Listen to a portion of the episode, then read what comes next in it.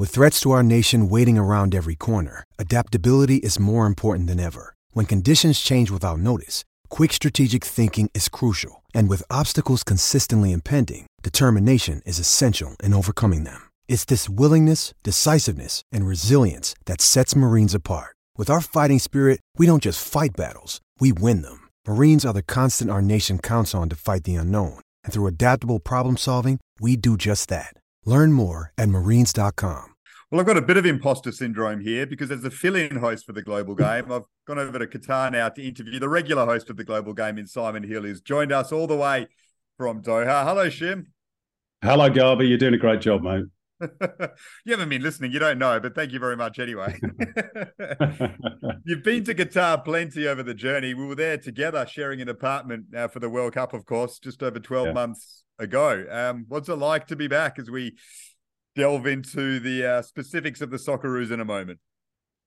Yeah, it's a bit like deja vu, Garby. Uh, the security cordons are still the same around the stadiums. Takes you hours to get anywhere, but uh, no, obviously it's great to be here for a major tournament. Um, a little bit of variety in terms of the destination would be nice, but you know we know that this is modern football these days. So uh, yeah, we're enjoying it. You know, we're doing uh, the World Feed commentary as well as for for Network Ten and Paramount Plus. So uh, you know, we're very busy. We've got a game every day. Uh, today's wow. Indonesia against Iraq, but uh, no, it's a lot of fun.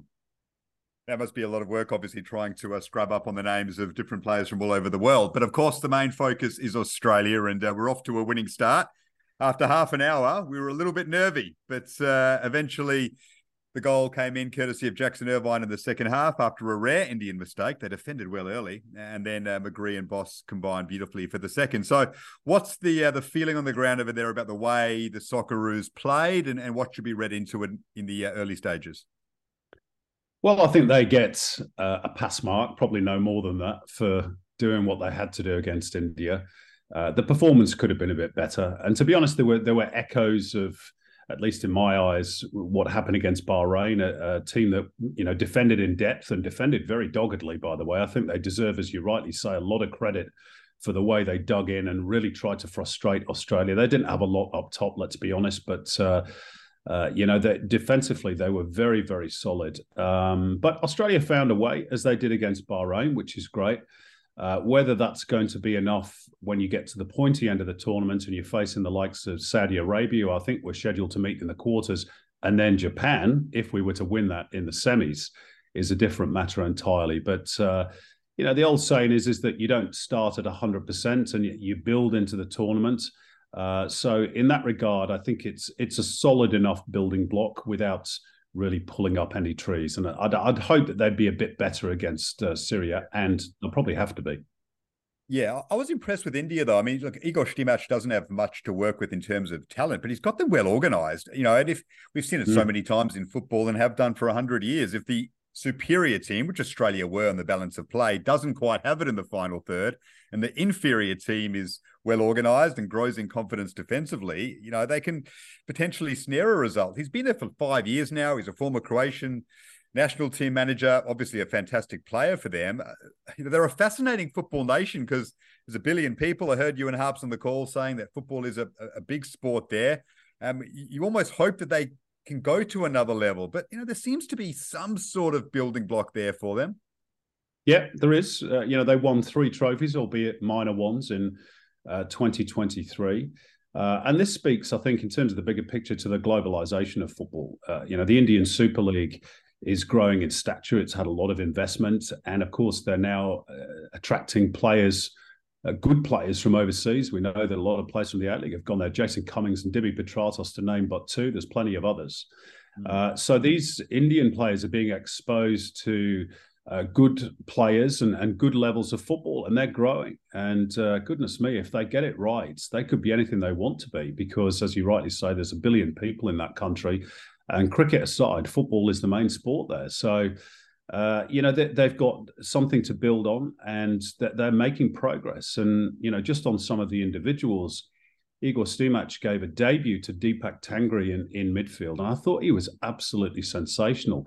Uh, Ditto Jhingan, the, the, central defender, who ended the game playing with the headbands. You know, they they they didn't cause Australia too many problems in an attacking sense, and that's that's the missing link. And we saw this, uh, you know, when Vietnam played Japan, they're a bit better than India going forward, and they managed to grab a couple of goals. But uh, uh, you know, it's it's all very well setting up in a defensive block and being solid, but the next part of the game is is to try and score goals at the other end. So. Yeah. You know that's something that they've got to work on, but there's no doubt that they're an emerging nation in football terms, and you know the AFC is going to be all the stronger for it if uh, if India start to uh, to become a, a power on the regional stage. Back to Australia, I guess the big talking point out of the game was the impact of Riley McGree and then Jordan Bos off the bench. So, is it a fait accompli that they come in and start now? Why didn't they start this game? Was it to give a couple other players opportunities against the weakest team in the group? And do they certainly come in from here on in? Because the feeling amongst fans is get both of those players in the starting 11 and we're a much better football team. Yeah, I think Riley McGree in particular, uh, you know, gave Australia that little bit of extra creativity, that bit of spark that they'd been missing in midfield. Um, and this is no disrespect to the three midfielders that started Metcalfe, Irvine, and Baccus.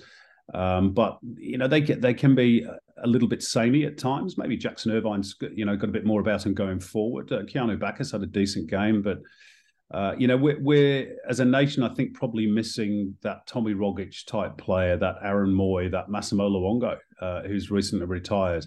Somebody who can unlock a stubborn defense, which India were. And Riley McGree did that off the bench. So he certainly put his hand up for selection for the game against Syria. Uh, Jordan Bos, of course, is probably in direct competition with Aziz Behich, even though he can play a bit further up the field as well. Uh, I wouldn't be surprised if he gets the nod in, in game two as well. I, I, think Graham Arnold went with a hugely experienced team against India, although they're the weak, weakest team in the group. He couldn't afford any slip ups. And, uh, you know, this speaks to the pressure around a major tournament. I mean, you remember four years ago, uh, you know, Graham was was very bullish before the game against Jordan. We're going to dominate them and we're going to impose our game. And it ended up backfiring as they lost. And then they're playing catch up. So, you, you can understand it in a way that he wanted, by hook or by crook, to get those three points on the board, and uh, he did that. Now we hope that Australia takes things up a level against trickier opposition in Syria and Uzbekistan. What have we seen from them? They played out a draw in the first game, which helps Australia top the group potentially. It keeps Syria and Uzbekistan alive, but Australia wants to finish first in the group. It boosts the Socceroos' chances of doing that, providing they take care of business against Syria and Uzbekistan. How do you uh, frame those matchups based on their first performance? Well, I think if you can imagine that the Asian Cup is a staircase, uh, you know, Australia have taken the first and probably most straightforward step. And from here on in, it gets a little bit steeper. Uh, Syria, I think, are the third best team in the group. Um, bit surprised that they're without Omar Al Soma. Somebody's told me that's an injury, but uh, I've heard, heard also that he's fallen out with Hector Cúper, uh, the coach. So he's not here, which is a, a major surprise. He's probably their best player. Omar Kribin is, but started on the bench against Uzbekistan. So, you know, this is a new look Syria from the one that we remember from the 2017 uh, World Cup playoffs. Uh, they've got uh, some expats, as a lot of teams uh, are doing at this uh, Asian Cup. Uh, I'm about to call Indonesia, and they, they've you know dipped into their their diaspora to try and boost the level of their team. And Syria have done the same uh, Hector Cúper calling particularly on South American players of, of Syrian descent uh, to try and improve the level of his team. So I think they'll be tough to beat. Again, you know, I don't think they've they've got a huge amount up top, particularly without uh, Al Soma. Maybe Kribin will start. He's he's a very good player. We remember him from 2017. Uzbekistan for me is going to be the toughest game in the group. Uh, they're without doubts um, the the best of the next level in Asia. And even though they're without Eldor Shomurodov, who's who's injured, that the Roma striker is on loan at Cagliari, which is which is a big blow for them. Uh, they could provide Australia, I think, with the sternest test, and I think that will decide who who finishes top of the group. And uh, obviously, Australia want to do that to have a more mm. straightforward round of sixteen tie. Couple of quick ones, and then my final question. Firstly, who do you think wins it? Early stages of the tournament. What's your pick? I know you want Australia. But mm. just a quick one on who you think might win it. Well, Japan. I mean, you know, even though they got a bit of a scare against Vietnam, uh, went going two one down, the, the, quality that they have and the depth off the bench, when you can bring on the likes of Ritsu Doan, um, and Ayase Ueda. You know, they, they, could field two teams. Takuma Asano didn't even take to the field against uh, Vietnam. You know, he's been wrapped in cotton wool. Uh, Kubo, another one who plays for Real Sociedad, he was on the bench uh, against Vietnam. So, you know, they're scary. They've won 11 straight games. They've scored 49 goals in that uh, 11 game streak. And even though they were a little bit lax defensively, I'm not too sure about their goalkeeper, to be honest, Zion Suzuki. Uh, but they've got so much uh, going forward. I, I, think it will take an extraordinarily good performance uh, from anybody to stop them, really. Who is the team that you think might be the best story for those who are observing the Asian Cup? Give us a romantic story at this tournament that we can maybe keep an eye on. A romantic story. Uh, well, it would be nice to see a team from Southeast Asia, you know, go deep into this tournament. I, I think that's an untapped region in terms of uh, football passion uh, and success on the regional stage. Uh, are any of them good enough to do that? Mm, Vietnam were, were handy, you know, they were good defensively for a while against Japan before quality told. Uh, so they're a potential good news story. Philip Troussier, hugely experienced coach who's won the Asian Cup before. Uh, Thailand, Indonesia, Malaysia, they're all improving. Uh, Thailand are without Chanathip, which is uh, which is a big problem for them. He's such a good player. Uh, the other two are, are a bit of an unknown. I'll probably tell you more after I see Indonesia today against Iraq. But that will be a great story. And just on Iraq, I think again, you know, they could be the romantic story, if you like. Uh, it, it, looks as though they've got another golden generation brewing. A young striker called Mohanad Ali, who's very highly rated. Ali Jassim as well. Mm. So, uh, under the leadership of Jesus Casas, the, the, the Spanish coach who, who, used to be number two to Javi Gracia at Watford, by the way, in the Premier League, uh, they could go deep into this tournament. They normally do, to be honest, mm. uh, and are normally ignored by most of the pundits in terms of who's going to win it. So, I don't know what what price another uh, Iraq sensational Asian Cup victory. It's Kyrgyzstan for me. We went there a number of years ago, Simon. You might remember. We had yeah. a great time. I was just amazed by how passionate they were about their football and their team. And we saw signs there that they had some ability. You know, if they were given some years to grow, and if they're in this Asian Cup, I think they play some nice stuff. So that's the romantic story for me in this tournament. Now, the Asian Cup on the whole, I was there in 2019 in the UAE. Uh, the culture is a little bit different, a little bit similar, I should say, in, in Qatar. And I was amazed. They, they made it so difficult for the average fan to get in. There'd be a VIP entrance, and a, I kid you not, listeners, a V VIP entrance. That's not a joke. An extra V in front for the very, very important people. What's it like at this tournament? Has anything changed, or is it much of the same?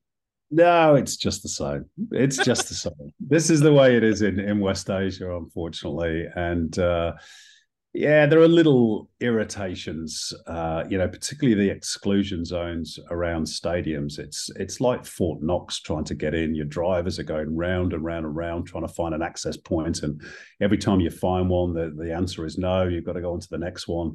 Nobody really seems to know, you know, where you're supposed to be, uh, and you're walking you know hundreds of meters in in pretty hot temperatures and it's in it's winter here but you know it's still late 20s early 30s some days um, so it can be pretty tiring uh, trying to navigate your way around the stadiums but uh, yeah that's you know that's the way it is in this neck of the woods and and something really that the afc could probably do with looking at but um, yeah I don't think things are going to change in the short term. We're not VVIPs, Garby. We never uh, were and probably never will be.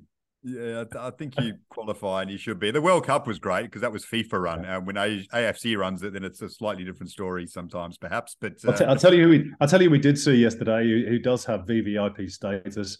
Uh, we saw Timmy Cahill at uh, the uh, Japan Vietnam game, so Timmy had no problems. I'm shocked that he's secured that sort of status. I mean, we saw him on the broadcast for Australia India. It looked like he had a lounge to himself in the stadium. So yeah, well, after what he did in 2015, good luck to him. He deserves it. Simon, thanks so much, mate, for uh, joining us on your show, The Global Game. And uh, we look forward to listening to your calls on Network 10 and Paramount Plus from Qatar for Pleasure. the Asian Cup. Go the Socceroos. Pleasure, mates. And uh, thanks, thanks for keeping the chair warm for me. You're doing a great no job. No worries. All good.